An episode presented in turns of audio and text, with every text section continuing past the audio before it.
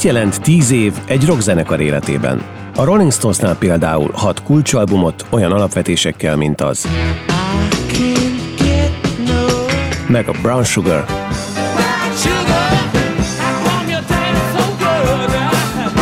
Persze ettől még ők is tudják, meg mi is tudjuk, hogy egy évtizedben még nem fér bele minden. Hiszen tíz év tényleg nem adhat meg mindent. Például még csak ezután jön a kételj azzal, hogy meddig vagyunk hitelesek egy színpadon. Ez persze az Iván Ende Parazol is tudja, akik azért eléggé kifeszítették a húrt az első évtizedben. Vagy, ahogy mások mondják, Ivan Ende Parazol. Akik? Kik is? A Wikipédia szerint az együttes 2010. februárjában alakult Budapesten a Városmajori Gimnáziumban. A klasszikus zenét a kortárs trendekkel vegyítő, dinamikus, szabad stílusnak köszönhetően rövid idő alatt népszerű koncertzenekarokká vált a fiatalok körében. Oké, okay, de vajon mit tud a Wikipédia a rock'n'rollról? Hát köszönjük, Viki! Szóval mi fér bele tíz évbe a Stones-tól is átitatott, de ahhoz képest 50 évvel később induló, a rock történetet az apatejjel magába szívó, épp nagykorú, poszt-kamasz vadhajtósoknál. Persze a rock'n'roll világában az első lépéssel már is Magic Mystery Tourra keltünk. Hogy miért?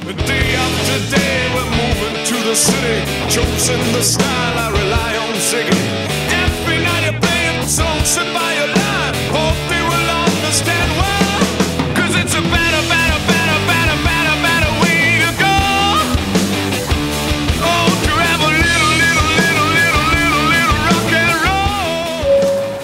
Srácok, világverő tervekkel rohantatok neki az első évtizednek. Azt már tudjuk miért. De így visszanézve, hogyan foglalnátok össze? Jóra rossz jön, arra meg jó, a tökéletes változó. Hát, Szelavi, ilyen az ének. Íme, ami közötte történt, zenésem. Négy album, az elsőről ismerős lehet például ez.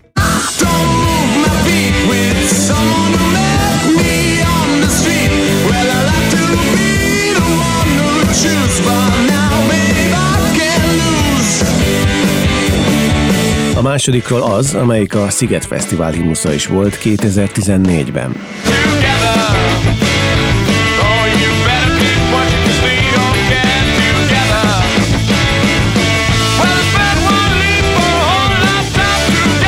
A harmadikról az évtized közép-európai rockdala sláger kategóriában.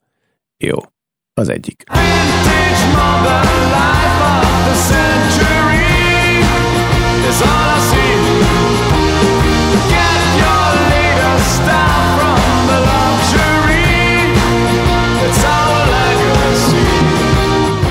A negyedikről meg, amit Los Angelesben vettek fel egy igen jó nevű producerrel, mondjuk ez. Love is a serial killer. Why do we all believe her? 2013-ban az SXSV Fesztiválon Texasban performáltak, aztán a következő évben az ő daluk hivatalosan a fesztivál promózenéje lett. Ugyanabban az évben még CBGB Fesztivál New Yorkban. Aztán évről évre európai turnék és nemzetközi rádiós játszások.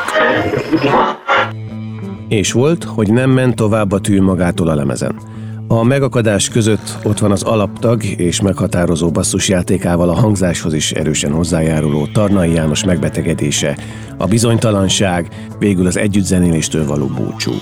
És e podcast epizód megjelenése előtt néhány nappal lett publikus az is, hogy a billentyűs, a szintén alapító tag Bex innentől saját utakon jár. Az Ivánende Parazol az elmúlt évtizedben magában hordozta az angol vagy magyarul éneklés kérdéskettősségét. Az minden esetre biztos, hogy nekik kezdettől fogva jól állt a saját szöveg. Sőt. Mert jól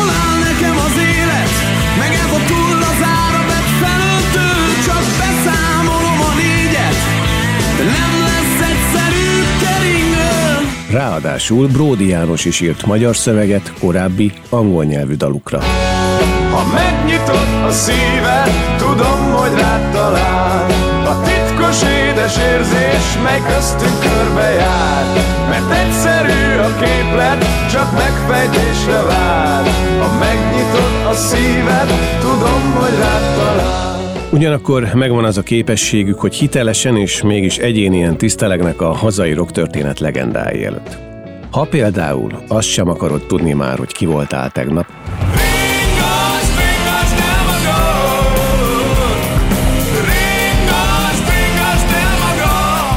Elringatták a közönséget a Eurosonic Fesztiválon is Groningenben, ahol a koncertzárást még a hollandok is nagyon meghálálták.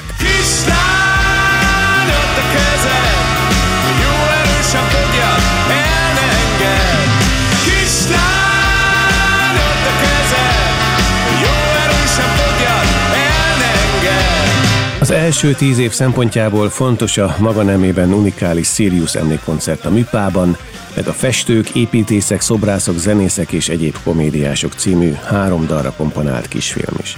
És persze így sincs kész a leltár. Nem is lehet, és nem is kell, hogy kész legyen. Szeretettel köszöntök minden kultúrfitness hallgatót, Horváth Gergely vagyok. Ott voltam, amikor Ivánék a Magyar Rádió 8-as stúdiójából a Petőfi Rádióban első albumukkal élő lemezbemutató koncertet adtak.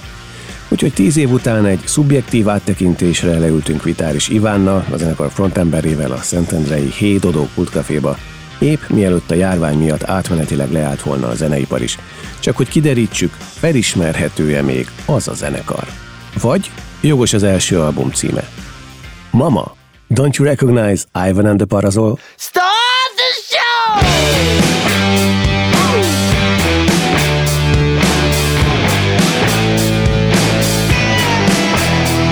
amikor a gimibe elkezdtünk zenélni, akkor nekem nagyon nagy kattanás volt a Deep Purple, és azon belül is a Made in Japan lemezük, tehát hogy inkább az az élő energia fogott engem meg nagyon, és akkor így kitaláltam, hogy fú, akkor kész, zenekart kell csinálni, nincs mese, ez elgurult a gyógyszer, és akkor hallgatgattam ezt a, az összes albumukat, persze, de nekem a Gilenes időszak volt a csúcs, tehát hogy katartikus élmény, hogy ilyet hogyan lehet csinálni. Na és a vicces sztori az az, hogy most nem részletezve ezt az egészet, hogy akkor hogy voltak a matek dolgozatok, meg nem tudom. Ebben az időszakban volt egy olyan, hogy azt álmodtam, hogy próbálunk díszterembe, a Városmeri Gimiben jártam amúgy, és lejön a Deep Purple-ből a, a Roger Glover, a basszusgitáros, és lejön, és azt mondja, hogy, ezért, hogy tök jó, ügyesek vagytok, mit tudom én. És ebben az volt az óriási, hogy utána 6-8 évvel később kb a Budapest sportarányban tényleg ez történt, hogy lejátszottuk, lejöttünk a színpadról, így kopogtak a öltöző ajtaján, teljesen be voltunk rosába, hogy ez most ki lehet. Abszolút ne, semmi tippünk nem volt arra, hogy kijön utánunk, meg neki külön folyosójuk volt, külön biztonsági örökkel, mit az, hogy az átjárás se volt ilyen alap, és akkor beállított a Glover. És így néztünk, hogy na, mi lesz? Tudod, hogy volt egy ilyen 20 másodperc, amíg csak így néztük egymást, hogy mi van, és akkor mondta, hogy nem faszák voltatok, meg minden, és akkor így dumáltunk egy 5-10 percet, meg még utána is nagyon jó, jó fej volt. Hogyha már a valóra vált álmokat nézzük, akkor a akkori álmok mi voltak az Ivánnal, a parazolna? Hát csak ez tudod, én abba is hagyom ezután.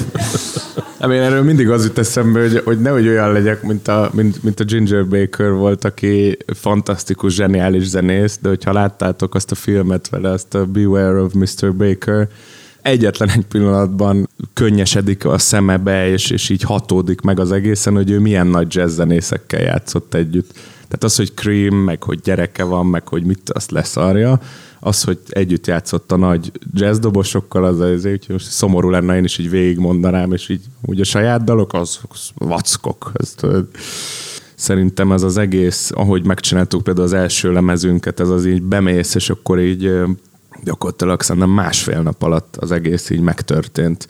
És azt mai napig, hogyha visszahallgatom, akkor nincs ez az érzésem, hogy annak bárminek is máshogy kellett volna lenni, és arra mondjuk nagyon büszke vagyok, hogy tudod, nem azon, hogy ilyen korai dolgokat meghallgatsz, csak így hát azért, azért, hanem ott, ott pont úgy játszottunk, hogy pont amennyit tudunk, és pont úgy, ahogy tudjuk. A te életed mennyire tapadt össze a parazollal, ha, ha azt kérdezem, hogy az elmúlt tíz évben személyes életedben mi az a legfontosabb három dolog, amire azt mondod? Szerintem hogy... abszolút. Tehát az időmnek a nagyon nagy részét ez töltötte ki. Próbálkozott a BMS-t kiütni a székből, de nem nagyon, nem nagyon sikerült beülni a helyére, mert én rugdostam így le, hogy karodj! A parazol az egy rettenetesen dinamikusan induló, most is megvan a dinamika, de emlékszem az indulásra, amikor még a Petőfi Rádióban voltatok, mint új jelenség, és emlékszem a 8-as stúdióbeli élőkoncertre. Na, bocsánat, azt, azt, ez is egy picit amúgy furcsa, meg szomorú, hogy ez ma már elképzelhetetlen. Tehát legközelebb ilyen élményt a Qualitons tudott a KXP-nél szerezni, mint mi veled ott a 8-asból, úgyhogy szerintem az is, az is egy nagyon fontos ilyen mérföldkő volt. Élő lemezbemutató volt, ugyanis élőbe adták elő az első lemezt a srácok. 2012 volt? És ezt ott hogy tudtuk utána visszahallgatni? Hogy a Máté szülei felvették kazettára, és akkor úgy, ezért, úgy, úgy lehetett passzolgatni, hogy ezt figyeld, ez az új cucc, érted? Lényegében az alapítástól a Deep Purple álombeli jelenet megvalósulásáig négy év telt el. Igen, és tudod mi az érdekes, hogy szerintem valahol 14 és 15 körül kezdtük el ezt a görcsösséget elengedni. Azért is szoktam mindenkinek mondani, hogy mondom, most gyere el és nézd meg, mert most pont abba a szituációba vagyunk, hogy nem nagyon izgulunk azon, hogy mi lesz, meg hogy lesz, mert úgyis tudjuk, hogy sehogy. Azokat a dolgokat, amikben mi úgy éreztük, hogy fejlődnünk kell, úgy érzem, hogy fejlődtünk, és emiatt egy nagyon laza és szabad és sokkal biztosabb dolog történik a színpadon. Van valami mondani valónk, amit el szeretnénk mondani a saját nyelvünkön, és most már van ez az idézőjeles kényelem, hogy azt mondhatjuk, hogy figyelj, nem tetszik, akkor hallgass más. Mi az az álom, amit el kellett engedni? Azt mondtad, hogy úgy is tudjátok, hogy sehogy se lesz? Szerintem álmokat nem kellett elengedni, inkább az álmoknak a realitását kellett elfogadni, hogy nagyon sok olyan akadály van, ami ellen rengeteg generációnak kell még valami hasonlót tennie, mint nekünk ahhoz, hogy, hogy az, azokat le lehessen küzdeni. Mire gondolsz?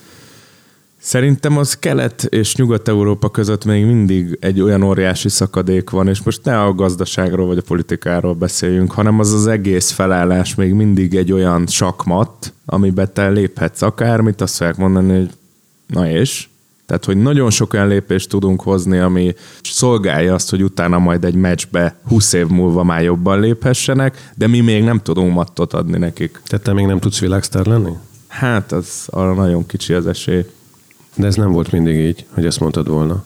Én azt szerintem a Simi mondta azt mindig is, hogy világsztár. Én soha nem mondtam, hogy világsztárok leszünk okosan nem mondom azt, hogy én vele nem értek egyet abban, hogy, hogy igenis hinni kell abba, hogy bármi lehet benne. Én is hiszek benne, csak mi van akkor, ha én meg úgy gondolkozom, hogy nekem nem kell a világsztárság. Mert látom ezeken a zenekarokon, látom a Rival Sunson is, akik, akik tényleg a kapujában vannak abszolút a világsztárságnak, hogy közben meg mennyire nehéz az az egész. És most ne azt nézzük, hogy jó, de hát sok pénzed van, meg elautózgatsz. Mikor? 365 napból 351-et játszanak hazamész, és akkor Ford Mustang a maradék kilenc napban, hát ez fasza. Ezek ilyen érdekes dolgok amúgy, hogy így tudod, amikor így elem, elemezgetik, hogy hát a Robert Plantnek a hangja, igen, az már a Physical Graffiti-n, meg a nem tudom, Houses of the Holy már nem olyan, mint az első hármon. Ja, csinálj meg közben 5200 koncertet, és hallgassuk meg, hogy hogy fog ez működni. Szóval hogy sok dologban azt gondolom, hogy idézőjelben ilyen szerencsés szituációban voltunk, mert nem örlődtünk fel rögtön az elején. Nagyon más lett volna az a szitu biztosan, és örültünk is volna neki, ez is biztos, csak a végkifejletét nem tudom, hogy mondjuk megcsináljuk ezt a nyolcas stúdiót, körbe turnézzük az országot, meg utána Glastonbury, meg mit tudom én, és ilyen évi 350 koncert, és akkor lehet, hogy lett volna egy három-négy ilyen erős év, és hogyha fejben meg így emberileg nem vagyunk eléggé a helyünkön, akkor lehet feloszlik a zenekar. Mert azért erre láttunk ezer egy példát. Annak mi az oka, hogy egyben vagytok? A, amikor indultatok, nagyon erős volt több minden. Az egyrészt, hogy 18-19-20 évesekként egyben van egy zenekar. Minden tag hangszeresen egyrészt, másrészt mindenki az apatejjel szívta magába a beat és rock, ott úgyhogy nem kellett megtanulni semmit, mert csak össze kellett jönni játszani mértanilag nem lehetett volna jobban összetenni egy boybandet. Ez szerencsés volt, igen. Igen, ez, ez, igen. Mind, ez mindenképpen egy jó adottság, és volt egy nagyon nagy svung az induláskor. Beleértve ezt a rádiós koncertet, ami teljesen extra volt, de beleértve az, hogy két év után az SX SV Igen. fesztiválon voltatok, ahol aztán Eurosonic. Eurosonic Igen. fesztiválon, a, aztán a, az SX SV-nek a, a promo videója is a volt, Sziget nagy színpadon a, a Sziget himnusz, ez is azt hiszem 14, Deep Purple előzenekar a, a nagy helyen, szóval, hogy ez egy nagy, nagy svung volt, és akkor volt, volt ebben egy, ja, és bocsánat, ekközben lehetett látni, vagy érezni, meg, meg tudni, hogy jó angol nyelven énekeltek, és mindenki így szeret, de azért volt egy vagy két, egy magyar dal biztos. Több jól- is, hát kettő, ugye igen. A, Bródus is kijött előtte, jól áll nekem az élet, az Jól az az, első. Dobki volt még, ilyenek. Meg amúgy még az akusztikban is volt egy, amit eljátszottunk. Akusztikban ilyen is. rádiós, mindegy, ez nagyon kevésszer hangzott el. Szóval hogy magyarul egy ilyen iszonyatos nagy tempó volt az elején. Igen. De akkor mit gondoltatok, hova juttok? Szerintem az a jó ebben, hogy nem gondolkozol azon, hogy hova jutsz, csak mész. És akkor, amikor, amikor már elkezdesz gondolkodni, hogy hova jutsz, akkor meg már tudod, hogy hol vagy. Először csak így elindultunk, hogy jó, most ezt most azt csináljuk, most ez a jó, most izé, ilyen gitár legyen, olyan, mit tudom, menjünk be, stb., mit tudom én, és akkor tényleg ott lehet, hogy voltak olyan pontok, amik sokkal inkább így kiugrottak, hogy ez jó vagy rossz volt, de volt egy olyan bevállalás az egészből, hogy na és csináljuk meg izé, és tök jó érzés mondjuk azt most látni, hogy mennyire sok utánunk következő zenekart inspirált ez a dolog. És hogy amiatt, nem tudom, ők is azt mondták, hogy jó, akkor mi is izé álljunk bele, és. A Jávoréknak a turbó zenekara az az Isten volt. Tehát az olyan volt, hogy elmentünk a koncertre, és így álltunk, hogy ez ilyen nincs a földön ennyire jó zenekar. És ez, ez a mai napig szerintem benne nem tudatosult, hogy, hogy bennük, hogy nekünk a, a Deep Purple mellett az itthoni álom az az volt, hogy az ő előzenekaruk lehessünk. Tehát, hogy ezek, ez az egymást után követő ilyen, ilyen egymást inspiráló dolog szerintem a legszebb az egészben. Itt igazából az a furcsa, hogy beszélsz erről a svungról, és akkor azt mondjuk szomorú látni, hogyha most egy, egy, egy zenekar azokkal a dolgokkal, amivel mi elindultunk, el akar indulni, hát az akkor nem nagyon fog A-ból B-be jutni. Tehát lásd mondjuk a kis karszonkómások, akik nagyon aranyosak, meg szerettem azt, amit csinálnak, meg tök jó ötleteik vannak, most el fognak érni egy olyan lépcsőfokot, ami már így megnyugodhatnak, és kényelmes lesz, de hogy onnan, hogy lépnek tovább, tehát esélytelen, nincs felület, nincsen olyan fórum, ahol ők megmutathatják magukat. Miért turnéztok akkor külföldön? Ezeknek a kimeneteleknek mi a jelenkori értelmük? Hát most ezen a nyáron, meg a tavaly nyáron már voltak olyan koncertek, ezen a nyáron lesznek, amik már a, annak köszönhetőek, hogy ezeket végignyomtuk. Tehát, hogy most játszani fogunk mondjuk a Colors of Ostraván, Csehországban, ami ott a térség legnagyobb fesztiválja, az annak köszönhető, hogy ezt évről évre szenvedtük, nyomtuk azt a Csehországot, meg körülötte, meg Eurosonic, meg minden, és akkor lett belőle egy ilyen. De hát szerintem a leges legfurcsább ilyen weird dolog, amikor elmész egy orosz fesztiválra, és így jön oda a fesztivál szervező, hogy öt éve akarlak meghívni, tavár is és harasó, és így ahunk, és, izé- és ott áll három ezer orosz, és imádnak minket. Na szerinted?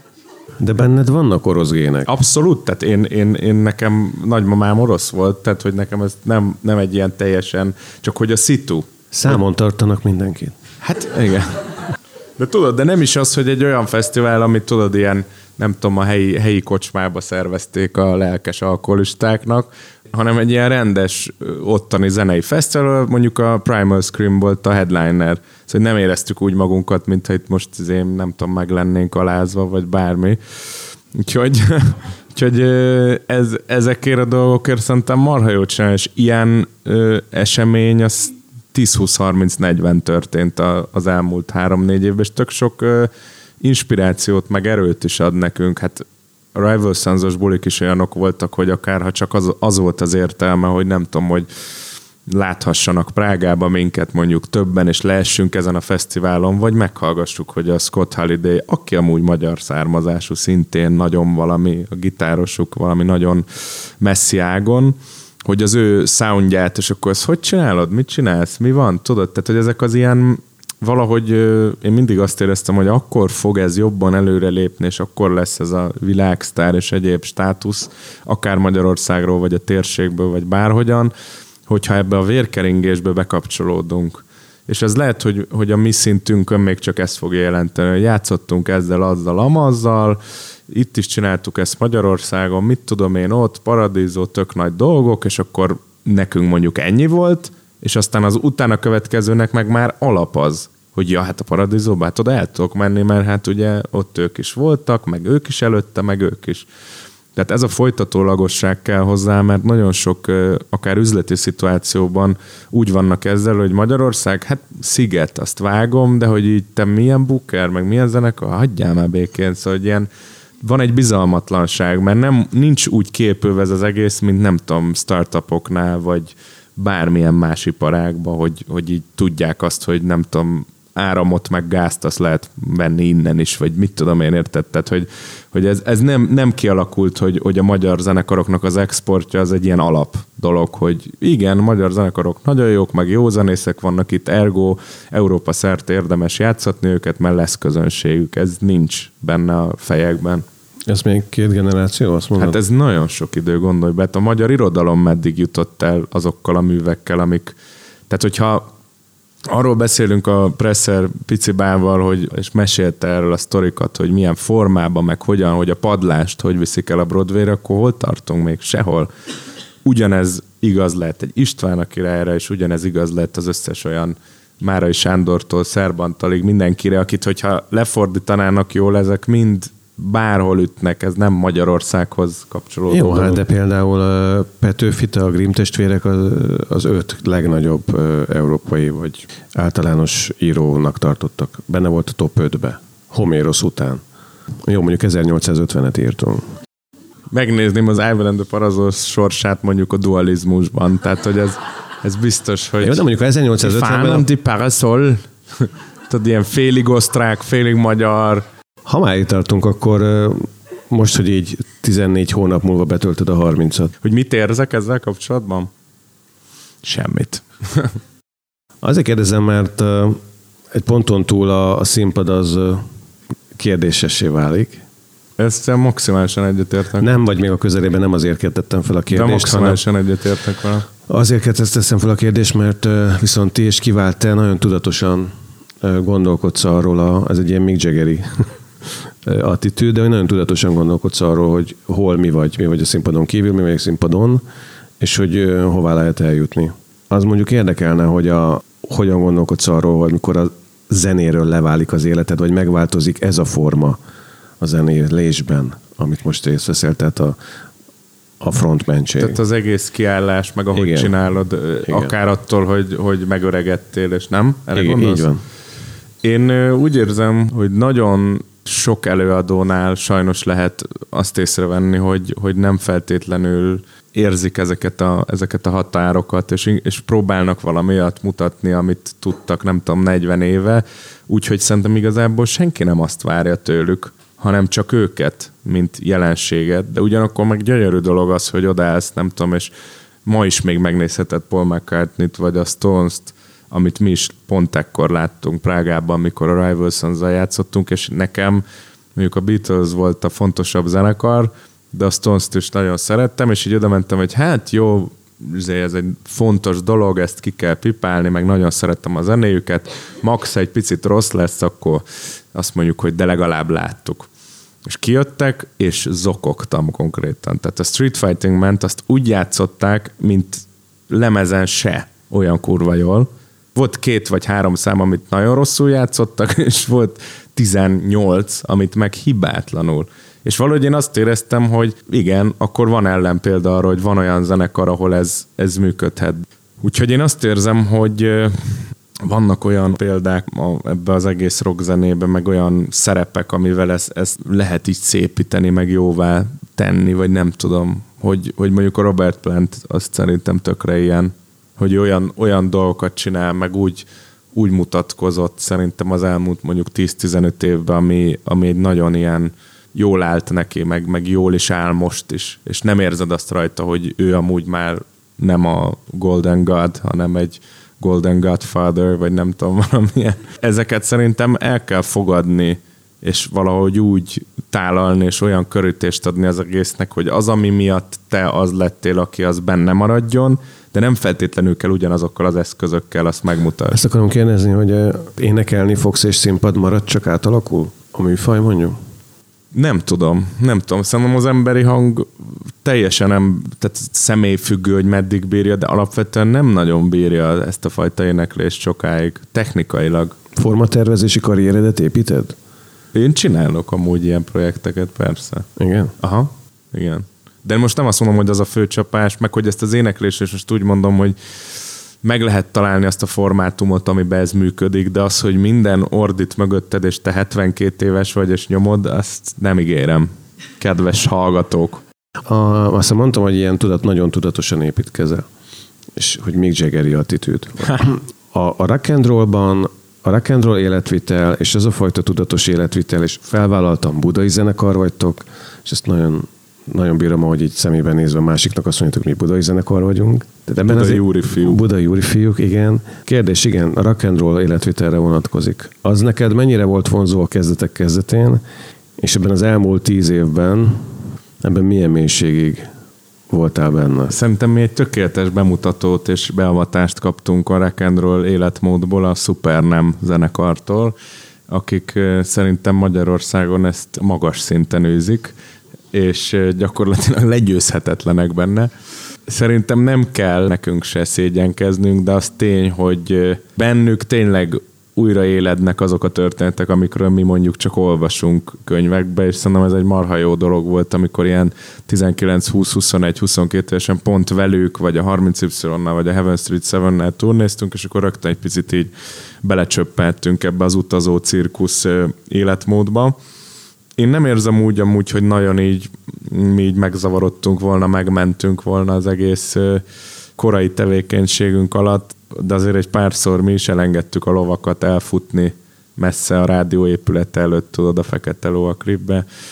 Voltak ilyenek, de szerintem nem, nem gondolom azt, hogy a törekvéseink rovására ment volna, vagy ilyesmi persze mindenkiben megvan az a vadság, meg a zene is, meg az, amit csinálunk, az, az kihozza ezt a zenekarból, és meg ez a, szerintem egy iszonyatosan furcsa, már-már ilyen skizofrén állapot, hogy, hogy fölmész, és akkor ott, ott van sok ember, és akkor imádják, és energia, és ez átjár téged, és mit tudom, és akkor lemész, és akkor hogyan viszonyulsz ahhoz az egész szituációhoz, és akkor tökre érthető az, hogyha mondjuk az, hogy mész haza, és akkor még hajnalban még a nem tudom, a zenekar fele még azt, hogy még menni kéne valahova, vagy érted? Tehát, hogy ezt így idézőjelben jól kezelni szerintem nehéz, főleg az elején, de aztán az ember már, már ezt is szerintem így, így megszokja, vagy, vagy beáll egy olyan ritmusba, amiben ez jól tud működni, mert mondjuk turnéban meg iszonyatosan el tudsz fáradni, hogyha minden este az van, hogy hajnali hatig izé ugrálsz. Vannak szabályok? Vannak szerintem, vannak persze. Kimondott szabályok vannak? Vannak, igen. Mindenben van határ. Ugyanúgy, ahogy ha a mi zenénk és az, amit csinálunk teljesen kompromisszum nélkül lenne, akkor az egy katyvasz lenne. Mert az alap, ami történik a zenekarban, az az, hogy egymással kompromisszumot köttök. Azt mondom, hogy az a sor, amit én írtam, az ne úgy legyen meg az az ének téma, azért, mert az ő gitár soundja az inkább az legyen, és azért, mert az a groove, meg az a billentyű, meg az a basszus, meg inkább úgy legyen. Szóval ez egy folyamatos körforgás, ami igaz mindenre. Arra is, hogy ne induljunk reggel hétkor a busszal, mert én többet akarok aludni, vagy hogy hazafelé ne hallgassanak ordítva mindig zenét. Nem az a lényege a rockzenének mondjuk nekem, hogy olyan harmóniák legyenek benne, vagy az egész olyan legyen, hogy én még ilyet soha nem hallottam, és ezt nem hiszem el. Ez olyan új, mint semmi más. Semmi sem új. És sose volt semmi új. Mindig is valaminek a folytatása volt, újra összerakása, újraértelmezése, és pont attól szép, hogy folytatólagos. Mert a világ az mindig is folytatólagos lesz, meg volt. Mi a számodra fontos elem a rockzenében? Az ere, ereje az, hogy nekem az a, az a fontos benne, hogy van egy ilyen energia nyaláb benne, ami mint egy ilyen balegyenes így meg tud találni, és csillagokat látsz, és nem tudsz belőle felépülni. Én ezer éve nem hallgattam ezt a Made in Japan albumot, amiről most beszéltünk, és valami nem tudom milyen vicces szitu miatt az egyik jó barátunk is ott volt ezen a Fehérvári koncertünkön most, ami múlt héten volt, és vele voltunk ezen a Deep Purple koncerten, ahol a Highway Star-ral kezdtek, úgy, mint a Made in Japan albumon. És akkor így mondtam, hogy jó, akkor még nincs senki a klubban, akkor nagy cuccon hallgassuk meg. Na és az, amikor bejön az a Stratocaster, és azt a három akkordot azt lefogja az elején, és megjön az a dobfél, és beindul, az mint a gyors vonat, így, így ledarál. És az 50 év múlva is lefog, 100, meg 1000 év múlva is. Ezek azok a dolgok, amik sose lesznek avittosak, ahogy Wagnernek is a témái, vagy Lisztnek, vagy Bachnak, ezek mindig igazak lesznek, szerintem. Tehát, hogyha valaki meghallgatja az örömódát egy kórus műként előadva egy jó kórustól, nagyzenekaros kísérettel, akkor le fog szakadni a feje, az, az rock. Tehát, hogy az, az, az, az az, amiről beszélünk. Csak azokkal az eszközökkel, és abban a világban úgy tudta ő akkor megvalósítani. A rocknak és ezeknek a performatív előadásoknak ugye az a lényege, hogy, hogy ott és akkor történik meg valami. Így van. Már van egy olyan együttlélegzés, ami mondjuk az improvizatív részeknél azért az első három-négy évben volt, ahol meg volt, volt, ahol nem. Sokkal kiszámíthatatlanabb és esetlegesebb volt. Most meg már vannak olyan együttmozgások, amivel iszonyatosan jól lehet játszani az energiákkal. Az egy évekig tartó folyamat, hogy megszokjanak mondjuk zenekaron belüli dinamikákat szituációkba. Tehát, hogy lehet, lehet az, hogy én kiállok, és egy szöveggel fogok valamit játszani, vagy hergelni a közönséget, vagy bármit, és ők arra reflektálnak. Egy másik szituációban meg én lépek négy lépést hátra, és a Máté vezeti az egészet valamivel. És ezeknek rengeteg idő kellett szerintem, hogy ezeket így megszokjuk. De nem változott az, hogy miből jön a belső erőforrás ahhoz, hogy úgy szóljon, mint a metal? Az, az nem. Nem, nem változik? Szerintem... Nem változik akkor, hogyha az egyik zenekartag megházasodik és megállapodik. Nem változik attól, hogy azzal, hogy 20 évesekről 28-29-re változtatok? Te sunyi vagy. Ja. Ez pont ugyanolyan, mint amikor most följön a színpadra a Tátrai Tibusz, és meghallgatod, hogy hogy játszik. És az valami olyan van benne, amit te nem tudsz megmagyarázni. Nem tudod megmondani, hogy az az egy hang, amit ő megnyújt, tök mindegy, hogy milyen erősítőn vagy milyen gitáron, mert az ő kezében egy akusztikus gitáron is úgy szól, az miért olyan? És abszolút lehet az, hogy meghallgatod a korai akár hobó, akár skorpiózét, már majdnem az, de tudod, tehát, hogy van egy, van egy fejlődési folyamat, amiben én úgy érzem, hogy az életnek ezek a nagy tapasztalásai, és ezek a történések, amik igazából emberré tesznek minket, most ilyen három idézőjelbe, ezek szerintem pont a zenei kifejezést azt erősítik, és nem vesznek le belőle. Egy rock and roll zenekarban kutya kötelessége, hogy így 20 évesen egy zenekarban legyen valamiféle lázadás, ami ezt életre hívja, meg énekre hívja. Ugye Magyarországon életed végéig lázadhatsz. Hát. Onnantól kezdve, hogy megszülettél, halálod napjáig mindig valami lesz, ami ellen lehet lázadni. Tök mindegy.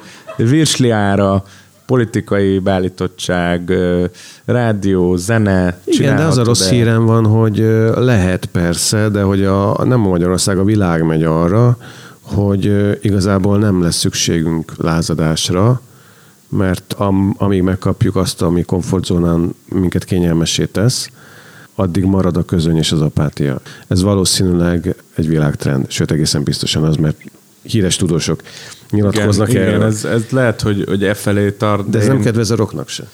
Hát a rocknak már nagyon régóta semmi nem kedvez, szóval hogy azért is szerintem benne van ez a faktor, hogy gyakorlatilag szerintem eltelik egy pár év, és már az, hogy elektromos gitárt fogsz a kezedbe mondjuk 50 év múlva, az akkor a lázadás lesz, hogy mindenki nézni fog, hogy jesszusom ezt a hülyét. Tudod, ezek, ezeket nem tudjuk előre megjósolni, hogy, hogy mi az, ami visszajön, mi az, ami eltűnik, milyen világban, milyen beállítottság lesz. Én azért úgy érzem, hogy főleg az ilyen az ilyen erő, erőelosztásban, meg így amilyen dolgok történnek a világban, azért azok, azok pont olyanok, ami ellen így a társadalom így eléggé magas szinteken lázad így folyamatosan. Most nem azt mondom, hogy ez kötelező, vagy a mögé kell beállnod, csak az a tény, hogy mindig lesz egy ellentét a, a, a világ sodrása és a társadalomnak a iránymutatása között, így lázadás is mindig lesz. Ezt hívják vitális Iván elméletnek amúgy.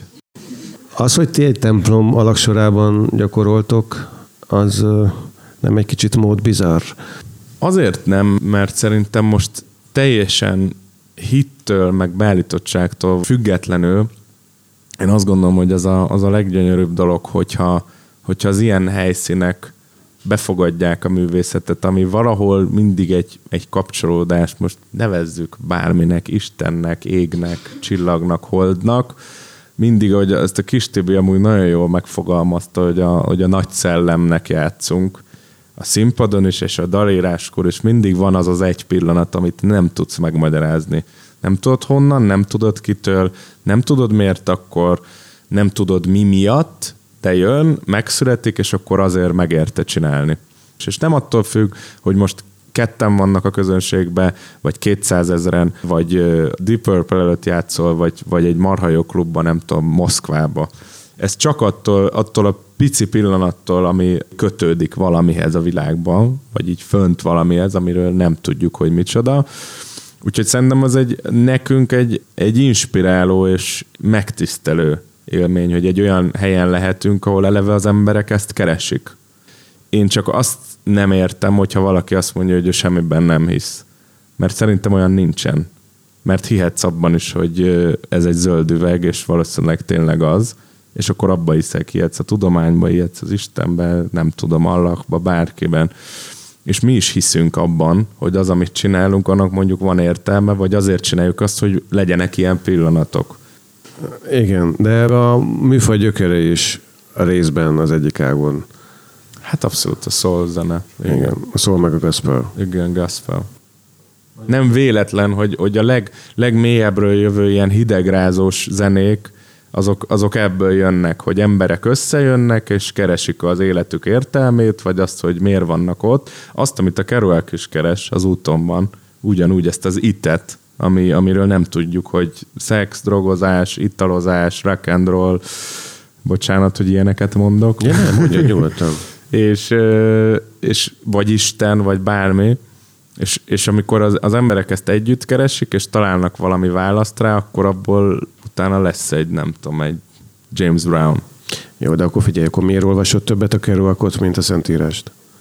Nekem nagyon-nagyon sok fenntartásom van még ezekkel a klasszikus vallásokkal kapcsolatban, és nagyon-nagyon sokat beszélgettem, megvitáztam barátaimmal is, akik mondjuk abszolút hívők, vagy hisznek, nem tudom, a katolikus egyházba vagyok. Én amúgy református vagyok alapvetően, meg konfirmáltam, meg ilyenek, és én még úgy érzem, hogy, hogy nem talált meg az a fajta kapcsolódási pont bármilyen vallástól, amire én azt tudnám mondani, hogy na, ezzel már egyet tudok teljesen érteni, hogy nincs meg egy olyan felület, tudod, amire azt, amire azt tudom mondani, hogy én azért ülök ott, mert és ez lehet, hogy aztán eltelik egy, egy kis idő, és megtalálom, vagy lehet, hogy már rég megtaláltam, csak nem tudom, hogy az az.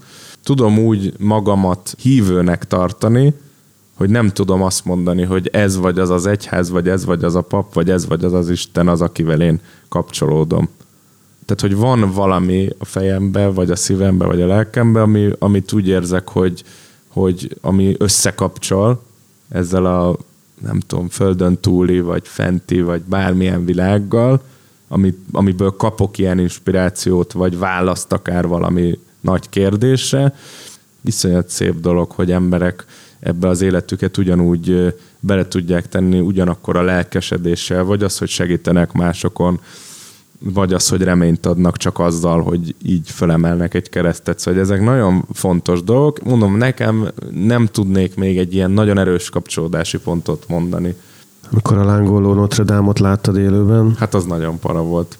Én nem kívánom nekünk azt, hogy a bármit, az égő Mátyás templomot, vagy a Lánchidat, vagy bármit kell nézni. Tehát, hogy én azt sose felejtem el, amikor ezek a gyönyörűen kifestett 60-70-es nénik, akik ott nőttek fel, és látták, ahogy megúszza Párizs a bombázást. Tök mindegy, az állotta letett tüzével, a bevásárlószatyrával és zokog. Az Párizs városának a szíve, ott van a közepén, jelképezi ezt a várost, ezeknek az embereknek fontos ez az épület, kapcsolódást éreznek hozzá, ugyanúgy, hogy én a körúthoz, vagy a budai hegyekhez, vagy a Mátyás templomhoz, az, hogy ott az leégett, az őket sokkolta. Na, azután egy órával kellett nekünk eljátszani. Érted? Tehát ez nem volt jó. De jól értem, akkor te jobban meg vagy hatódva a nénin, aki 800 éves emlék épületen. Nézd, most a tárgyi emlékeket, ezt ki tudja elvinni magával? Tehát, hogy az számít, hogy, hogy, hogy most ez a Notre Dame, vagy a Sacré Coeur, vagy a, vagy a bármi? Az a tény, hogy, hogy ők ott élnek, és vannak ezek a fontos dolgok az életükben, és abba be, bejön egy ilyen tragikus változás, vagy valami történik, én annak a tényét sajnálom nagyon. Nem feltétlenül az, hogy most ez vagy az az épület. Borzasztó, mert egy gyönyörű épület a Notre Dame, és jelkép, és sadadadadadadadada, de valahogy nekem az emberi oldala az, az, az sújtóbb volt. Hogyha innét nézel a saját életedre, akkor a, az a pillanat, ami a nénének ez a leégés látása, az életedben volt ilyen? Elfogadni azt mondjuk ebben a Janival történt szituációban, hogy ez nem lesz jobb, bármit csinálunk, és amikor be, elfogadod azt, ami fiatal korunkban ezzel a, ezzel a nagyon nagy svunggal még nem volt, hogy hát a bármi, hát érted, hogyha jön egy, nem tudom, megcsapnak egy, egy kalapácsra, akkor kettővel ütsz vissza, meg úgyis meg tudod állítani, meg úgyis minden. Ez megváltozott bennünk mindenképpen. És ez volt az első, szerintem olyan igazán nagy pofon, amire mindenki azt tudta mondani a zenekarból sajnos, hogy, hogy basszus, vannak szabályok és vannak határok az életben, amiket el kell fogadni. És örülni kell tényleg annak a kevés pillanatnak, amikor, amikor megszületnek ezek a dolgok a színpadon, mert kiszámíthatatlan, hogy meddig fog ez az egész tartani, és meddig vagyunk együtt, és meddig játszhatunk Párizsba, és meddig áll a Notre Dame, vagy meddig nem. Születik ebből dal? Abszolút. Tehát most pont holnap fogunk felvenni egy olyan magyar dalt, amiben benne van ez, ez a, szerintem ez az, ez az érzés, ami, ami megfogalmazza azt, hogy igazából próbálkozhatsz az ellenszélben, és az egy, az egy fontos dolog, és el is várják tőled, és én is szívesen próbálkozom, de van az, amikor akkora erős szél van, hogy be kell menned a házba, és egy kicsit meghúznod magad a melegbe, mert különben nem tudom, belehalsz, vagy elveszel. Tehát, hogy nekünk el kellett ezt fogadni, hogy sajnos van akkora ellenszél, amiben már nem tudsz próbálkozni. Kedves kultúrfitness hallgatók, az imént Vitáris Ivánnal beszélgettünk az Iván de Parazor első tíz évéről meg a jövőről, ami aztán napokon belül valami nagyon mássá alakult. De az ének nem áll meg, a zenekar a tervek szerint heteken belül közreadja azt az új dalt, melynek címe Fejezd be! Köszönjük a Szentendrei hídodónak, hogy helyet adott, jó kávét és finom vacsorát. Köszönöm Nagy Ramónának a hanganyag szerkesztői gondviselését. Pus Gergőnek a posztprodukciót és a hangulatizálást. Borsos Rolandnak az online ügyi fontosságokat és Koltai Andreának a türelmet. Valamint ezen epizód producere köszöni az NK támogatását is. Külön köszönet Vrabé Panni a nagyon kedves gesztusért. Nem felejtjük. Vannak és következnek más kultúrfitness epizódok is, ezeket is Spotify-on, az Apple Podcast-en vagy a Soundcloud-on hallgathatjátok meg. Vigyázzunk magunkra, egymásra, és hallgassunk jó podcastokat. Ha megnyitod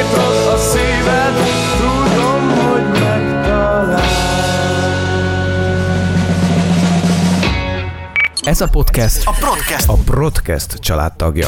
Podcast. Vidd magaddal.